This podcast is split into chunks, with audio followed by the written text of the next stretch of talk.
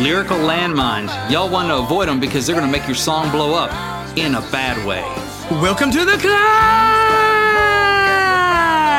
This is a show dedicated to helping singers, songwriters, and indie artists like you create leverage in the music business, because in short, that's what you're going to need. Potential doesn't matter. Artistic talent doesn't matter. What matters is, what have you done? What can you prove that you are doing? That's why we created the show and called it The Climb, C L I M B, creating leverage in the music business. Brilliant! Mm-hmm. Oh, that's a Baxternym for my good friend and co-host, Mister Brent Baxter. Brent's an award-winning hit songwriter with cuts by Alan Jackson, Randy Travis, Lady A, Joe Nichols, and two number ones this year. Snapping necks and cashing checks right now. What I love about Brent is that he helps songwriters like you turn pro by revealing how you write like a pro, do business like a pro, and then he's going to put you in touch with the pros so that you get an opportunity to see where the bar is set and raise your game, or create a relationship and go farther on that journey. You can find Brent very easily at songwriting pro dot com. Once again, that's songwriting pro dot com. And I would like to introduce you to my co-host, Johnny Dwinell. Johnny owns Daredevil Production. They're breaking artists digitally by identifying new fans through data. Listen, if you're an artist looking to increase your streams, blow up your video views, sell more live show tickets, and get discovered by new fans, T V, and music industry pros, then Daredevil Production can help. Daredevil has worked with multi-platinum artists like Colin Ray, Tracy Lawrence, Ty Herndon, and Andy Griggs, just to name a few. You can find Johnny at daredevil production dot com. That's production, singular, no S, and there is no S because there is no other Johnny D. How you doing, brother? Man, I'm good. I'm good. Yeah, so happy to have that second number one this year. Feels good. It's a couple weeks back at this... Uh, Well, I don't know. Hopefully, it's still number one by the time this comes out. By the out. time this airs. I, I vote but, for that. I vote for it's yeah, still number one. for that. Well, I don't know. Yeah, let's say number one for the month by then. Uh, but yeah, Hallelujah Homecoming is a single out by Wilburn and Wilburn. I rode with Jason Cox and Kenna West. And so it's uh, just hit number Jason, one. Shout out. I know, Jason Cox. So yeah, they were also the writing team on my last or my other number one this year. Can I get a witness? But yeah, Hallelujah Homecoming just hit number one in Southern Gospel. So we're pumped about that. And we're on the climb too. Just trying to climb. Hand over fist. That's right. That's right. So I'm guessing that you didn't get this number one by stepping on lyrical landmines. That is correct. We try to avoid them. It's a different kind of field with different landmines and different spots in Southern Gospel versus country versus C C M versus rock versus right. whatever. They're in different places. Oh, they good are. point. Yeah, you got to know the rules of the road. We've talked about that before in episodes such as you want to be a code breaker and different things like that. But yeah, there's just some lyrical landmines you want to avoid. So at this point, we've already had the event, but at the time of recording, I just finished announcing the lyric pitch event, top ten and on hold lyrics. So we did this event with Steve Dean. We'll talk about that more in a minute. But basically went through and picked these songs from the Songwriting Pro and Climb communities to present to a pro songwriter for a possible co-writer, or at least getting on his radar. And again, connecting you to the pros. And so there's some fatal flaws, some lyrical landmines I noticed a lot of these people stepped on. We had over two hundred lyrics that were entered. So just some commonalities, some common flaws that I saw that I just wanted to point out, anonymously, of course, but just to help you avoid your own lyrical landmines. There we go. Well, before we do that, let's take care of a little business here. We're proud as peacocks to be up a peacock, Captain. You got to let me fly on this one. Name that movie. We're proud as peacocks to be part of American Songwriter Magazine's podcast network. This is a thirty-year-old plus brand name. I think they started in nineteen eighty-four. Mm-hmm. One of my heroes just was on the cover this past month, John Bon Jovi. He can't go wrong with that. Nope. And we're a part of their podcast network. Pinch me. Okay. It's real. I love it. So thank you to them. Join the client community if you haven't done so already. We want to get as many people in there as we can. This is a really thriving community on Facebook. You have to ask to be let in, but we let everybody in. Just be good boys and girls, and you'll thrive. There's co-writes that are happening out of there, international co-writes that are happening out of there. There's different kinds of marketing stuff and hookups that are going on, and people are helping each other. People helping people are the most beautiful people. That should be a lyric. I bet you, hmm. Barbra Streisand might could sing that. That's never mind. Anyway, subscribe to the podcast wherever you consume your podcast to make sure you get all the episodes and you don't inadvertently miss one because you're busy, you got a life. Mm-hmm. And tell a friend about it. That's the best thing you can do for us, man. If you're putting this kind of time into it, it's for a reason. Share the value. Let them know another artist, another songwriter, another musician. We all need some help realigning what's happening in this new music industry, and we're trying to help people get there. That's right. And then leave a rating and review. We're trying to get to two hundred. Please mm-hmm. leave a rating and review. We'd appreciate it. So in the Climb community, the aforementioned Climb community, every Wednesday we make a new post called New Heights. And so it's a chance for you to share your victories with the Climb community. We want to hear them. So big or small, we love them all. And I'm just going to share a couple from a recent New Heights segment. Let's see. Alex Rhodes Show says, finishing up a Christmas song and video to post next week. So that should be out by the time this airs. So go go find Alex. He works hard. He works, yeah. Shout out to Alex Rhodes. He works hard. Mm-hmm. And Randy England, another uh, climber we see a bunch, he said he had three great co-writes with emerging artists and songs are strong. So looking forward to more. So we got nice. People finishing up songs, doing videos, people co-writes. So everybody's kind of on their own spot in this journey, and those are all wins, and we want to celebrate and encourage each other. So if that sounds like a community you want to be part of, come on over and join the Climb community on Facebook. Love it. Mm-hmm. All right. So, man, I don't want to get my legs blown off, blowed up. Like, right. My leg. All my right. leg. So here's what's going on. So the lyric pitch event is something that I, you know, I'm a lyricist myself. And so it was a new event. We're testing it out. We haven't actually hosted the event yet at the time of recording, but we have gathered songs from the Songwriting Pro and Climb communities. They send in their lyric. I review them. I curate them. I find the ten that I think will catch our pro guest ear. In this case, Steve Dean, who wrote Watching You for Rodney Atkins, which was like most performed song of this decade. He's had wow. hits with Alabama like Southern Star, and he's had a bunch of other cuts and stuff. So he's a pro, and he's an Arky like me. So we love the Razorbacks in common and suffer through. He's from the mothership. He's from the mothership. And he's also a co-writer of mine. I know how much of a melody guy that he is and loves lyrics. I thought I hit him up about this. Like, would you be interested in reviewing some some songs from my community? We'll hop on a Zoom call like we do our Play for Publisher, and they'll present lyrics, and you can let them know what's up. And hey, if you love something, then maybe you write it with them, or you can get a co-write on the books. So trying to, you know, create opportunities for the communities. Opportunities. So wait, hold on a second, because we haven't had a chance to talk about this yet. I'm just yeah. realizing this is something new. Yeah, it's new. Yeah. So I have a question. So uh-huh. are these chosen writers that made the top ten? Are uh-huh. they going to be playing song demos of that? No. Or are they just presenting the lyrics? Just presenting lyric. Even if they had it into a song, it's just lyrics, and then they're going to let...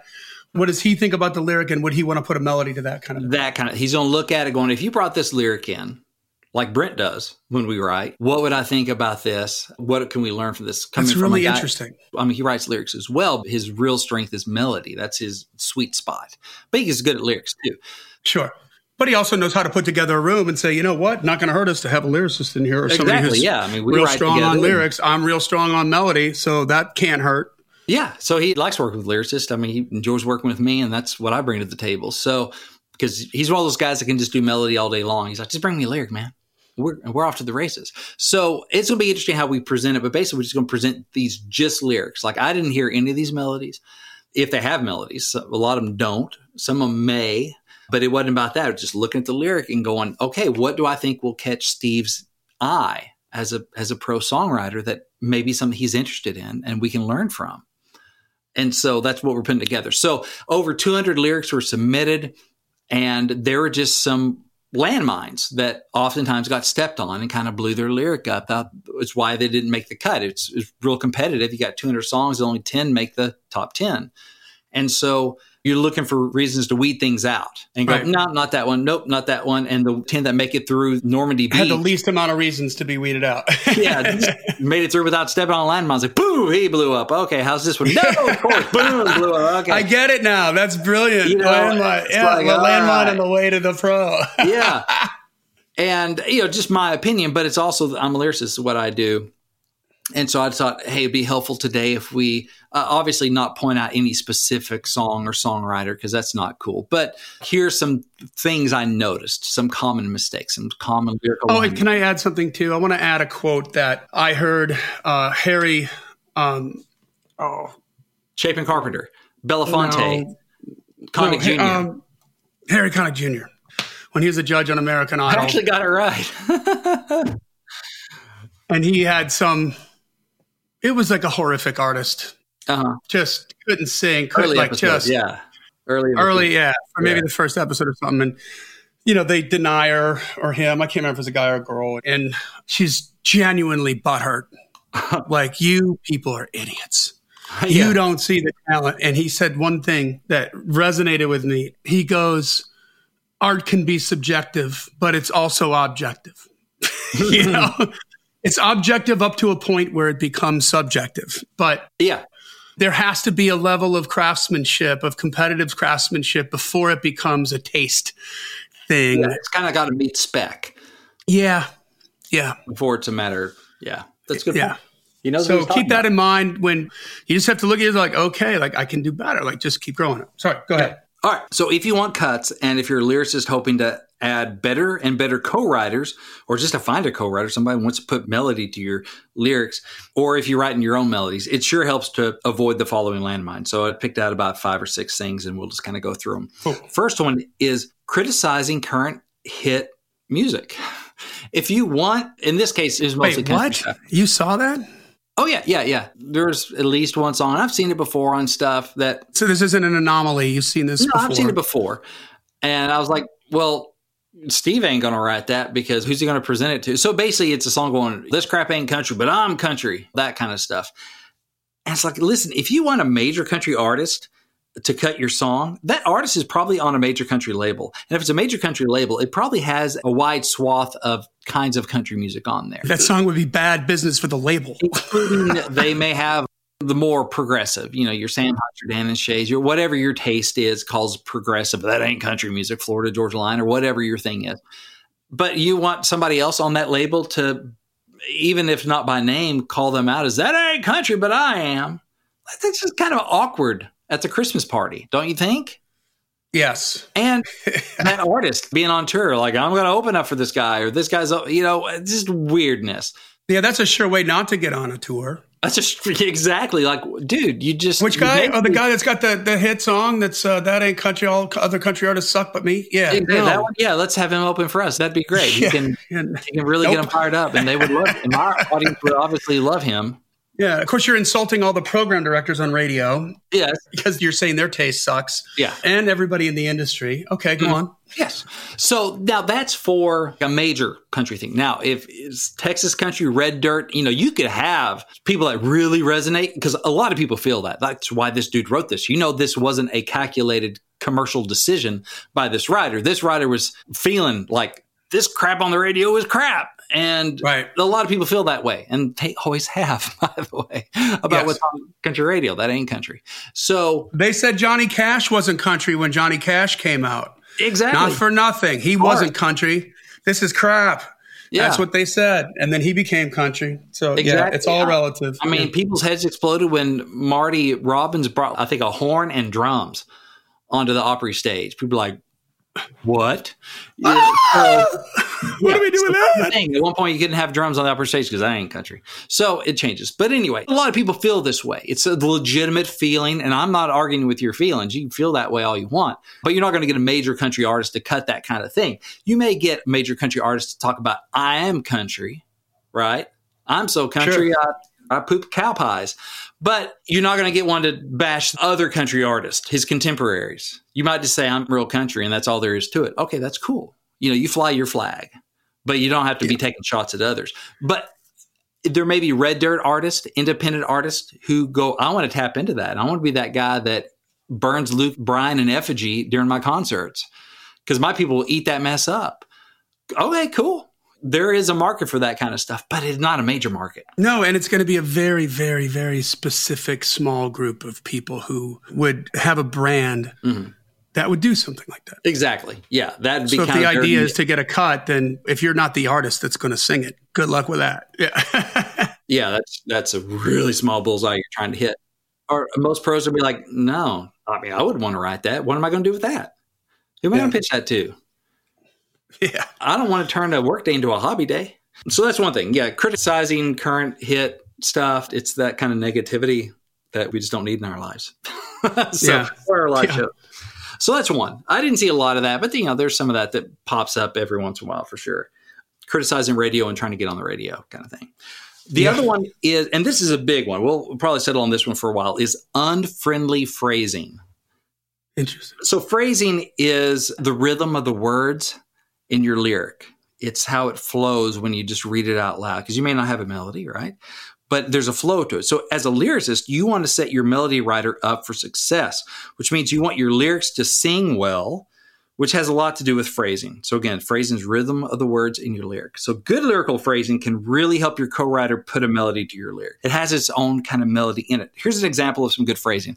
This is from my last episode, so I should probably go to bed. We did a hit song breakdown, so that's episode two fifty-three. We dive into Dan and Shay's I Should Probably Go to Bed. So I'll just pull that one back up because it's a great example of good phrasing. I'm just going to read you part of the chorus, or maybe the whole chorus, and just think about how easy it is to read. I should probably go to bed. I should probably turn off my phone. I should quit while I'm ahead. I should probably leave you alone because I know in the morning I'll be calling, saying sorry for the things I said. So I, yeah, I should probably go to bed. Okay. Yeah, rolls right off the tongue. Now, they probably wrote that melody and lyric at the same time. But even if you brought that in, just as a lyric, I should probably go to bed. I should probably turn off my phone. I should quit while I'm ahead. Oh, an internal rhyme. I should probably leave you alone. I should probably go to bed. I should quit while I'm ahead. They just flow. It's just easy to read. Yeah. So that's good phrasing. That's inviting a melody. Because there's kind of a potential melody already in there. As a lyricist, it always blows my mind when I can give someone four lines or eight lines or whatever, however much I got, and they can just look at it and start singing it. I'm like, how'd you know that melody? I didn't. And that I never ready. Gets old, right? That never gets always old. Like, wow. And then they'll yeah. then they go, okay, no, let me see if I can beat that. And then they start tweaking and playing with it stuff. And we may move around lyric and stuff because I want a great melody. Because if I don't sing, but you're already like Hercules, Hercules, I'm Hercules. Like, you do the thing you do it so special. Yeah. So, okay, so that's good phrasing. I should probably go to bed. I should probably turn off my phone. I should quit while I'm ahead. I should probably leave you alone. It just rolls right off the tongue, doesn't it? It's like, hmm, it's easy to say. Here's how it could have gone wrong. I should probably go to bed. I should probably put the phone on the nightstand on Do Not Disturb all night. I should quit before I hurt my stupid self. Drive back home, close the door, and turn off the lights. Right. That's another way to kind of say the same stuff in the chorus. How easy right. do you think it's going to be to put a melody to that? I should probably go to bed. I should probably put my phone on the nightstand and do not disturb all night. I should quit before I hurt my stupid self. Drive back home, close the door, and turn off the lights. It rhymes. It's got rhymed. I make sure I rhymed on it. But congrats. It's the lines are different links. That you don't come back to a home base. It's just the phrase. Like, how am I going to get all that phrasing, all these weird little things going on there? It's like it. Do, it's unfriendly. It doesn't invite you to go, oh, yeah, oh, it's got a melody. I know what to do with this. It doesn't invite that. So that's something to think about. It's a big part of being a lyricist, especially if you're not doing your own melodies. Because melody will kind of make you do that. If it's a decent melody, will kind of make you stay within the structure. If mm-hmm. you don't have that melody in your head, like I don't, but I have rhythm. I have phrasing in my head. Like I will write it till it reads well and speaks well out loud. So some of the lyrics were just too hard to read. Maybe some of the lines were too long. This is a really, really long line. This is like, is this a paragraph or a lyric? It's bordering on prose. The eye just didn't flow down the page on some of these lyrics. Couldn't read it out loud without tripping over my words a little bit. Yeah. So let me ask you a question. Yeah. When I'm composing uh-huh. words in the form of which emails. Which is composing, by the way. You know, sales copy, emails, uh-huh. different proposals, stuff like this, like mm-hmm. business stuff, right? But I will always read it out loud to uh-huh. myself. And I usually end up being like, oh, because I trip over my damn self. Yeah. After what I wrote down and what I thought I said in my head wasn't what was coming across, but I don't find that until I go back and read it out loud. Is that something that you do? Do you read your own lyrics back? I don't usually do it out loud, but sometimes I do. Yeah. So it just depends. It just depends. But I've done it in my head for so many years. Right. You know, I've been writing songs for like twenty-five years. Right, right, right. That I wonder if that would make a difference, like if that would help somebody like, oh. And that's something I do suggest is reading them out loud and seeing it like, am I tripping over it? It might am identify a, a landmine or two. How's that going to sing? Actually, while we're talking, I'm looking on my list of unwritten lyrics to see if I have one that I want to share. Oh, yeah. This is good. That I haven't written yet. Love it. Because it doesn't have melody, but just see if there's a melody in here. Here's one, just working on a little bit of a song. I may bring into a co-write, but it's called Call My Bluff. Uh-huh. And the chorus, and there's no melody for this, but just see if this flows down. I haven't seen this lyric in a while. You call my bluff. I pick up. You say my name. And girl, I'm done. It always goes the same. We meet somewhere. You spin me round, get me high, then crash me down.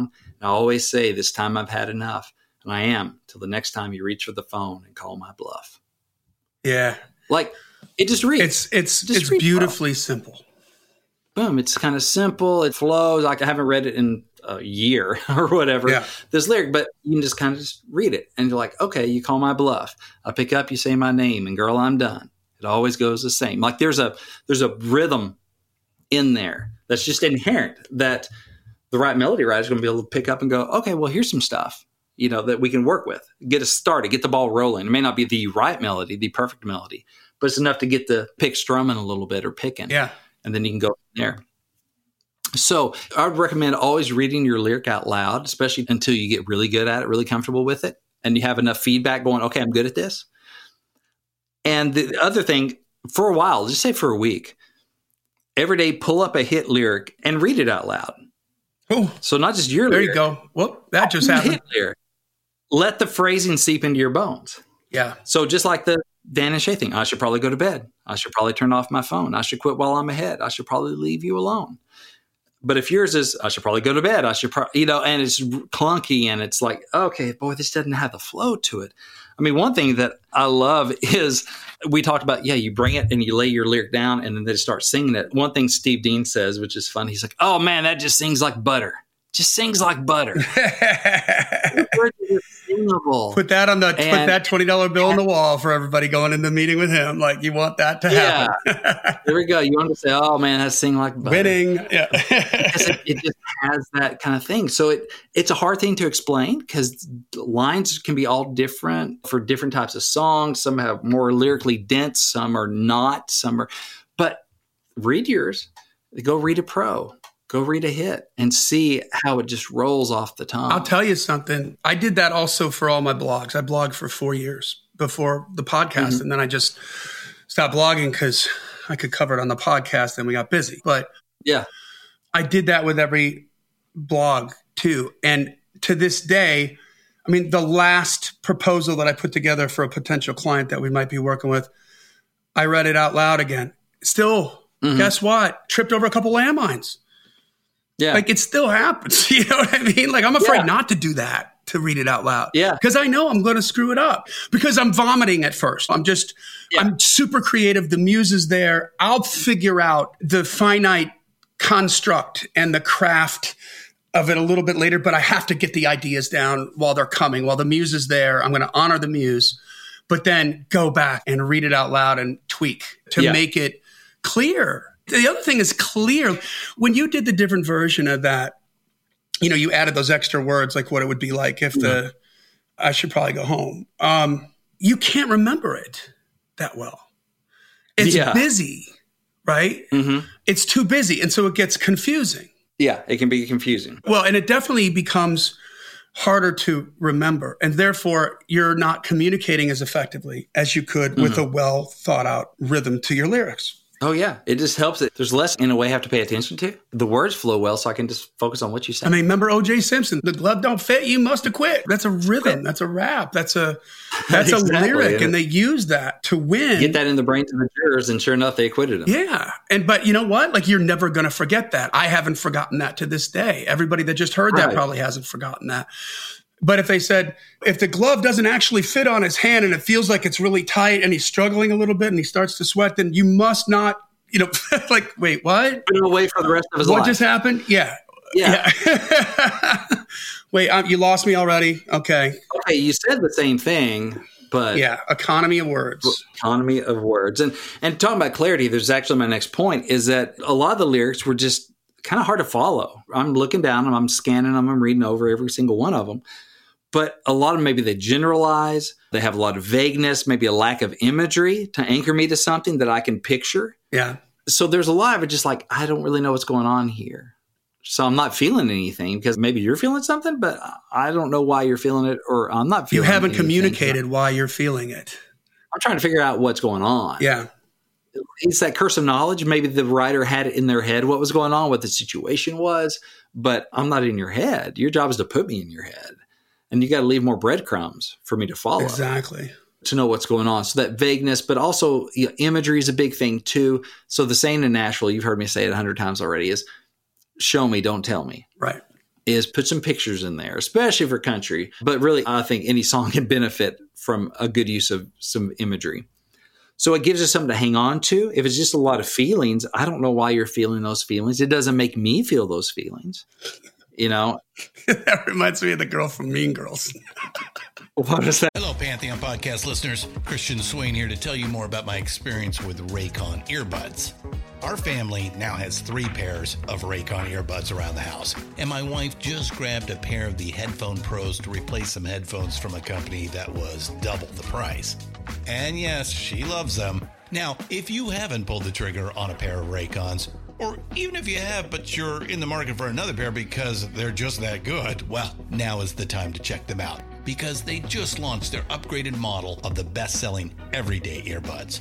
With Raycon's upgraded everyday earbuds, now you also get active noise cancellation, ergonomic design, and multi-point connectivity that lets you pair with two devices at once, new quick charge function, three customizable sound styles plus awareness mode, available in a variety of vibrant new colors to complement any and all skin tones. I even have a pair of earbuds in a cool green color. I have tried just about every earbud known to humankind, and these Raycons are fantastic.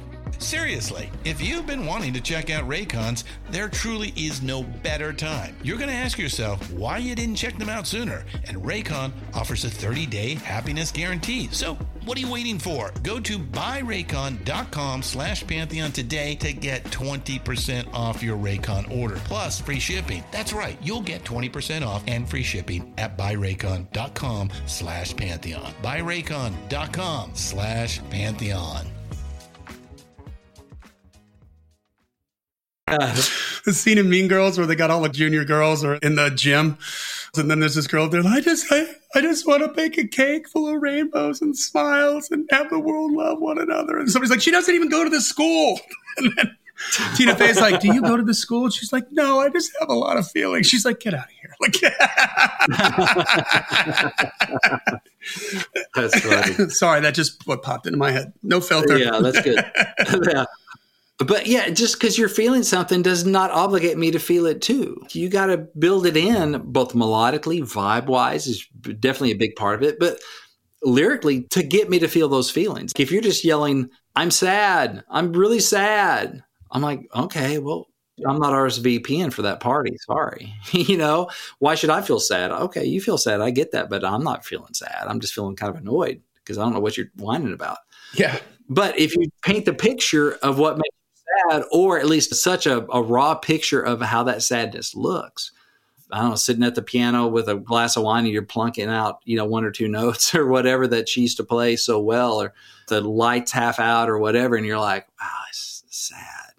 You know, you draw that out of me versus forcing it on me. Or if you paint the picture of him walking away from you and just the way he does it in such a cold manner, then, I, oh, that's heartbreaking. I'm sorry. I can empathize more than if you just go, I'm so sad, you're gone. Well, okay, I don't really care because I've heard this song. Read the first verse, please, if you can remember it, to Let's Fight. I always go back to that. It's brilliant. Oh, uh, I know the way you breathe. So, girl, I know you're not asleep right now. There ain't no sense of this. You close your heart like a fist and shut me out. Something like that. Yeah, the first two lines. I know the way you breathe, so I know you're not asleep right now. Yeah, so I can tell you're not I asleep I heard those right first now. two lines, and I'm like, I'm right there, because I've been there. Yeah, so have I. I have been in that moment, and you know what I pictured? I pictured the room that we lived in. I pictured the house mm-hmm. that I was in. I don't know that I remembered the argument, but I remembered the feeling. Yeah. And you're just like, ugh. And just two lines, and you're like, yeah, you're there. If it had just been like specificity, right? Specificity. I'm really angry at you, and you're not looking at me, and we're miles apart. Or yeah. I know the way you breathe, and I can tell you're not asleep right now. Yeah. Dude, that is a vulgar display of prowess. It really is. Thanks. But yeah, if it just been like, you know, I know you're upset. You know, we had a fight. I'm like, all right. It didn't put me there. Yeah. I can intellectually relate to that because I've been there, but it's not pushing a button. Yeah. It's like, I understand it, but I'm not compelled by it. But yeah, you put me in that room where that happened, and yeah, I'm staring at the fan looking for something to say, you know, that kind of thing. I've written a couple of Lying in Bed Mad songs, but yeah, another one's talking about, yeah, I'm just your face to the wall. And here I am staring up at the fan, just trying to think of something to say. Yeah. And it's like, yeah, man, been there. It's just more real, which is another thing too, is that, oh, but for the lack of clarity, before we move on to the next point, your homework is look at some hit lyrics, print them out, and highlight the images. Ooh. Compare that to your lyric. Do Brilliant. The Dissect lyric. The images. Only highlight the images.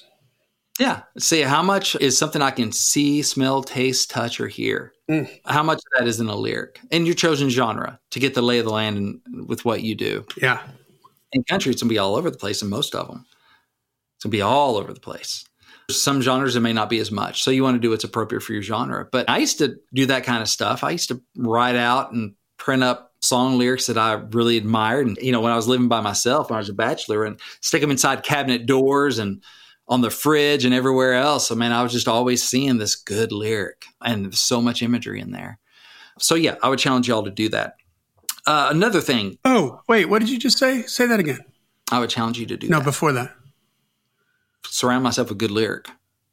Okay, so I got an idea.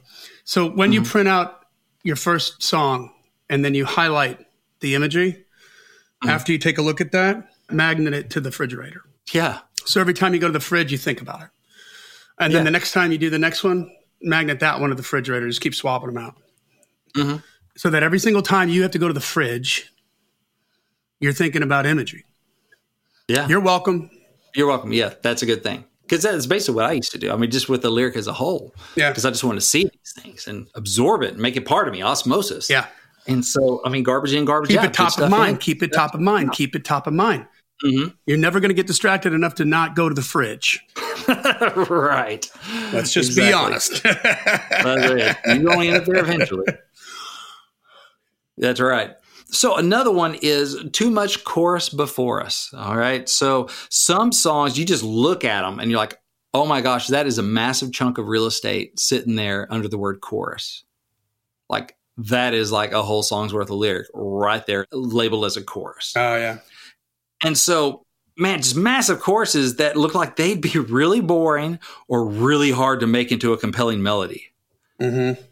You just look at it and go, man, again, what can you do with this? Look at hit choruses, write them out, compare them to yours. Not that your chorus not going to fit exactly right over theirs. It's not like you print out your lyric, you print out theirs, and you should be able to hold them up to a light and not tell the difference. No, that's not how it is, because different songs are constructed differently. But you'll start seeing trends. Like, boy, I usually have about four more lines than they do. Okay, you know, and yeah. and is that helping my melody writer out? Brevity is the soul of wit, right? Economy of words, that kind of stuff. It probably doesn't need to be a one-line chorus, but it probably doesn't need to be a sixteen-line chorus either. That's right. Save that for the guitar solo. Exactly. sixteen-bar guitar solo. Come on! There you go. Yeah. It's better to leave them wanting more than leave them wanting less. You can always write up, you know, write some more in the chorus. And I've done that before. Like, oh, this is a little short. We need a little something else. It feels like that one, that little section in the chorus wants to double. Okay, well, what else we got to say? I've done that, and that's fine. But it's better that than them going, oh, my gosh, this is not. And I've done that before some, too, when I'm just doing some solo work. Sometimes what comes out as a chorus ends up really going, okay, a lot of this should be in the verse. But that's writing and rewriting. That's part of it going, oh, this is pretty long for chorus, kind of too much going on. Yeah, we're going to have to break down these concepts and explore them and develop them in the, unpack in the verse. Sections and stuff like, okay, this is way too big for a chorus, but I bet I can really dial it down. Or going, you know what, this chorus actually would make a killer verse. Now can I make it just a really singable, fun chorus? Yeah, it's like Lincoln Logs. You what know? Have you got to lose if it doesn't yeah, work? Like, oh, if you won't be nice. Shamed or canceled or excommunicated mm-hmm. from your family or from the planet. Yeah. It's Yeah, they don't care that much. So yeah, simplify, man. You just want to simplify your lyric, that economy of words, meaning say more with less kind of thing. And yeah, some songs like, you know, like old John Michael Montgomery, I think of, hey, pretty baby, won't you give me a sign? I'll give anything to make you mine, all mine. I'll do your bidding and be at your beck and call. Yeah. Grundy County auction incident. Yep. I mean, that was the trick of that, was the way they made all that work together. And all that stuff. It ain't going down until the sun goes up from Garth. Yeah, from Garth. Yeah. That kind of stuff. And Be My Baby Tonight by John Michael Montgomery. That was kind of his thing. Like, he had a couple of those hits. Yeah, that songwriter had that sort of stylistic rap. Yeah, that was rhythm. Like what he did. Yeah. And that's cool. But you're building it for that specifically. That's a different thing than just, I'm trying to write just regular. I bet you he wrote a lot of songs that didn't sound like that too. Well, yeah, those are like the two, I think, that, and people writing from, I don't know how much he ever wrote, but the people, yeah, mostly he was doing more traditional, regular kind of stuff, not that rapid fire. Who's stuff. The singer, or who's the writer? I mean, I forgot. On um, the John Michael Montgomery stuff? Yeah. On, oh man, I don't remember. I'm talking about the writer. Yeah, I don't remember. Saying, I bet you that writer, whether he got him cut or not, has way more songs that aren't like that. That's a very oh, sort of yeah. special thing that just worked. It worked. Yeah. The design was good. Yeah, it gave us something different to stand out from all the others. It was fun. It was a challenge. That was the fun of that one, to go, can I sing along with this and not and get the words right? It was a play along at home song for sure, and that was the fun of that. Some are just so easy to sing along to that you just can't help but do it. Others are like, oh, this is fun. This is a challenge. Yeah. See if I can do it. And that was part of the fun of that song. I remember when those songs came out, like, okay, let's see what we can do. See if I can get it. Oh, almost got it. Next time it comes on the radio, I'll, I'll do better. Yeah, flex but that muscle. Of, exactly. It is. It's play along at home. And that was the fun of it. But most lyrics aren't like that. Most songs aren't like that. And you want to simplify and make sure you're not having too much chorus that's just going to be intimidating, or it's going to be so long that, like, because I've written those that, like, wow, that chorus really didn't wrap up in a timely manner. Right. It went a couple lines too long and just kind of petered out at the end. Or like, this just is looking great much. Up until ten minutes ago. It's like, you couldn't quite land the plane. Oh, it's like, oh, this is good. This is good. And like, we couldn't either lyrically or melodically, like, br- land that plane in a good, timely manner, and just uh, kind of ran out of gas. Still about fifteen feet up in the air. And a crash. Oh, that was a rough landing. That's how Leonard, that's how we lost Leonard Skinner, people. Like, so. Not not a thing we want to continue. So so that's another one. Uh, last one here is, I don't believe you. So uh, this is Ooh. This is hard to define. Wow. But sometimes it just comes down to, uh, this feels made up. Yeah. Yeah, I know it's your song you wrote, but it shouldn't feel written. It shouldn't feel made up, even if you made it up. So there are a couple ways you can get to that. Sometimes it's because it's clever, but it doesn't feel true. It doesn't have heart. It may have cleverness and wordplay, but it doesn't have heart and emotion to it. So it's like, okay, this is clever. He's playing off this and that and the whatever thing, but it just kind of feels like you just made up a little song. Doesn't feel real. And sometimes songs can be that if they have a great melody and they feel so good, I don't really care. But at this point, we're bringing in a lyric. Like, why is someone going to be drawn to this? Like, I just don't, I just don't care. You know, I just don't believe you. It's just wordplay. It's clever, but it's not pushing any emotional buttons. And the difference is objective.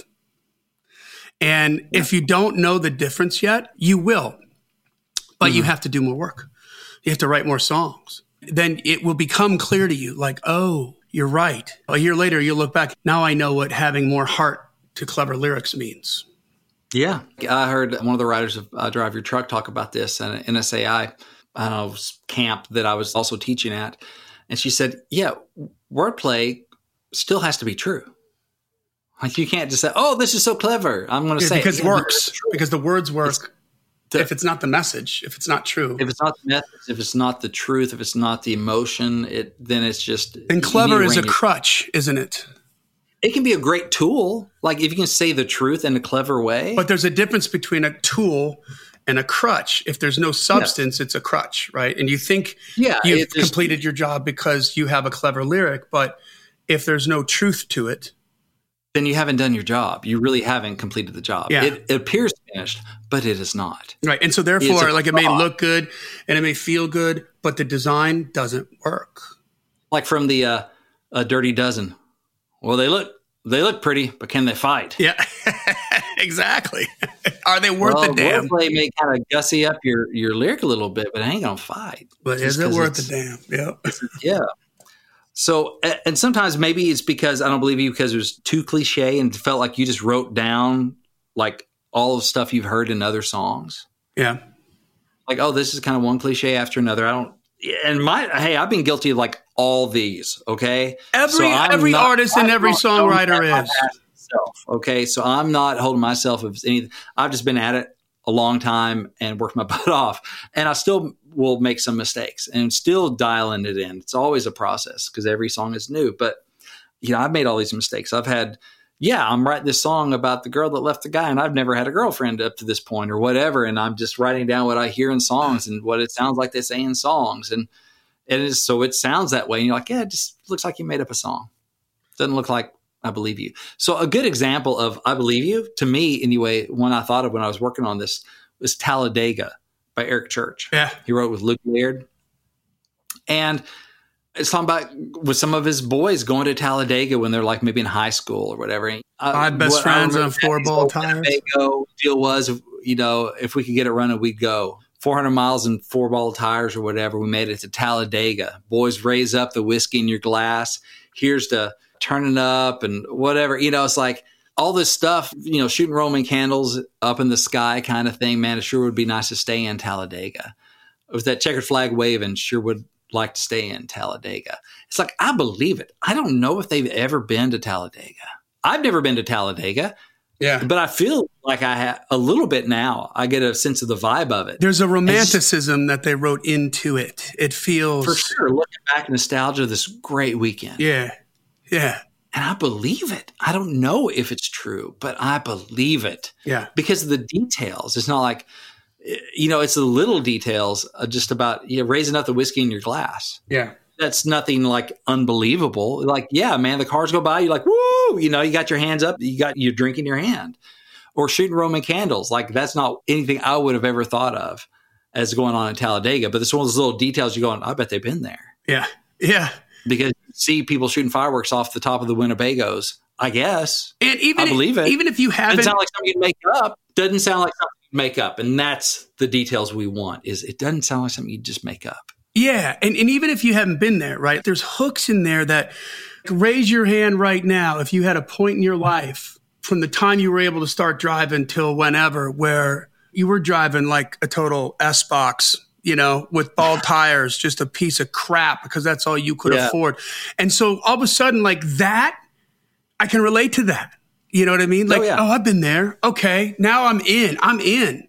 Now yeah. that's a Trojan horse right into that romantic and that nostalgic feeling, isn't it? Because that was a while yeah, and ago. Going on a, and going on a road trip with your boys, you know, with your buddies. Yeah. There's that in there. So maybe one Talladega, maybe it was something else.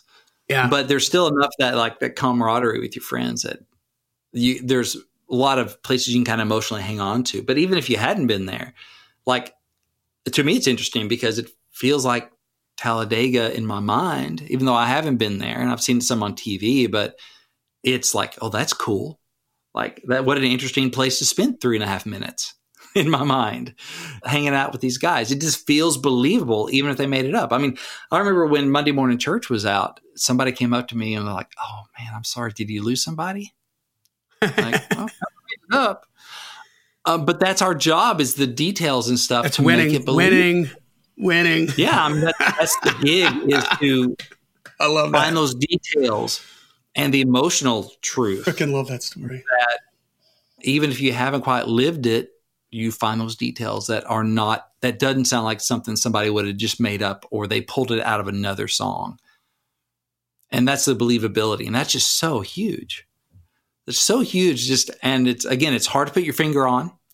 Well, it kind of looks like a duck, it kind of walks like a duck, but it smells like a skunk. Yeah, it's just something that ain't quite a duck. I don't know what that is, but it's mm, yeah, it's something wrong, something's off. Yeah, sometimes you feel that way about songs, and that takes a lot of practice to get there. I mean, sometimes people are writing songs about stuff that really happened to them, and I don't believe them. Yeah, because the, the chops just aren't there yet. Yeah. That's a good point. And but that takes reps. It takes studying what works. It takes building that imagery muscle, all that stuff. So yeah, it's got it, whatever it is, whatever kind of song, funny song, a heartbreak song, a love song, a sexy song, whatever, a party song, it just got to feel real. It's got to feel real at the end of the day. And that's a big question to ask yourself. Does this feel real? Like, would somebody believe they just stumbled across a page of my diary? Yeah. If they ran across this. Yeah. Do you think or there's a think vulnerability I, factor in there too? There is, isn't there? Like, oh, sure helps. They're just afraid to be that open. It might be they're not willing to do the the kind of the deep work of diving in and saying a line that feels a little too close to home. I heard writers talking about one time, like, you should write about uh, what you know. Someone else said, like, oh, you should write about what you're afraid to know, or, you know, like, keep digging deeper and deeper, like what you're, uh, you know, afraid to say about yourself. Yeah. That kind of, that's the kind of stuff you need to put in there. That's the stuff that people are going to relate to uh, because we're all so similar. Yeah, I heard somebody say one time, like, I went into my twenties, I think it was maybe Craig Wiseman, I went into my twenties thinking how different I was from everybody else, how unique I was as an artist and all this stuff. He goes, I came out of my twenties realizing we're all the same. That guy's so just as full of crap as me. Yeah. Yeah. And realizing, like, I can put myself into these songs, and if I can relate to it, if I can feel it, a lot of people are going to be able to relate to it and feel it because I'm not that different. Yes.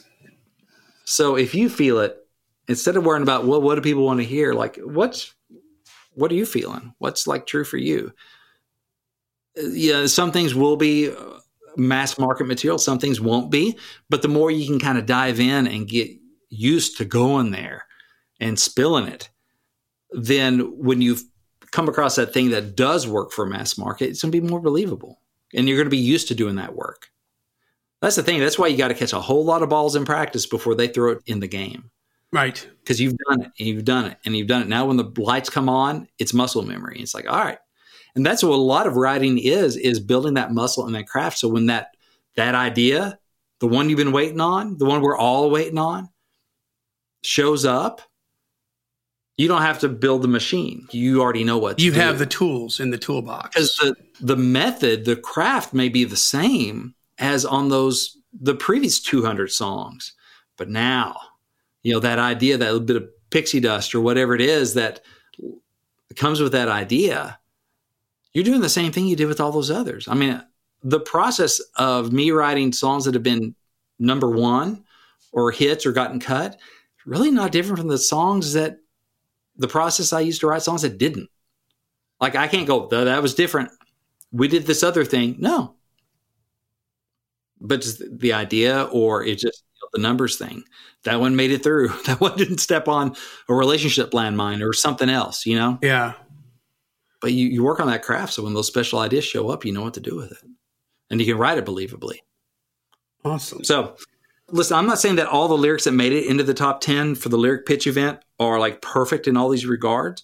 And, and you can see the list on my blog. So songwriting pro dot com, just go to the blog. It's going to be several down at this point, but you can see and view the list of the top ten and the on hold, which is like the next ten out. But the songs on country radio, yeah, they pretty much avoid all these lyrical landmines, all of them. And so you want to avoid them in your songwriting too. If you want to get on the radio, whatever your radio of choice is, man, study that stuff. And compare it on phrasing, on how long that chorus is, use of imagery, believability, all that stuff. It's huge. So I would just encourage you all to look that up and do some study. Love it. That's what I got. I love it. I love it. I love it. All right. So that brings us to the end of another Killer Climb episode. Oh, real quick. Actually, I have a gift for you for hanging out with us for an hour almost. Is I have a free ebook. It's called Think Like a Pro Songwriter. You can find it at songwritingpro.com slash gift, or just go to songwritingpro dot com. You'll see it up at the top. It's songwritingpro.com slash gift.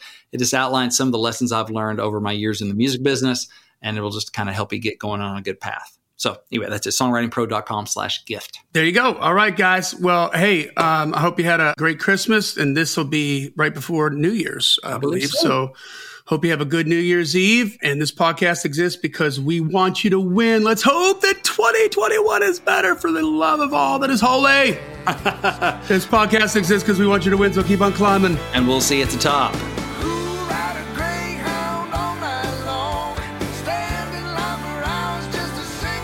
Song.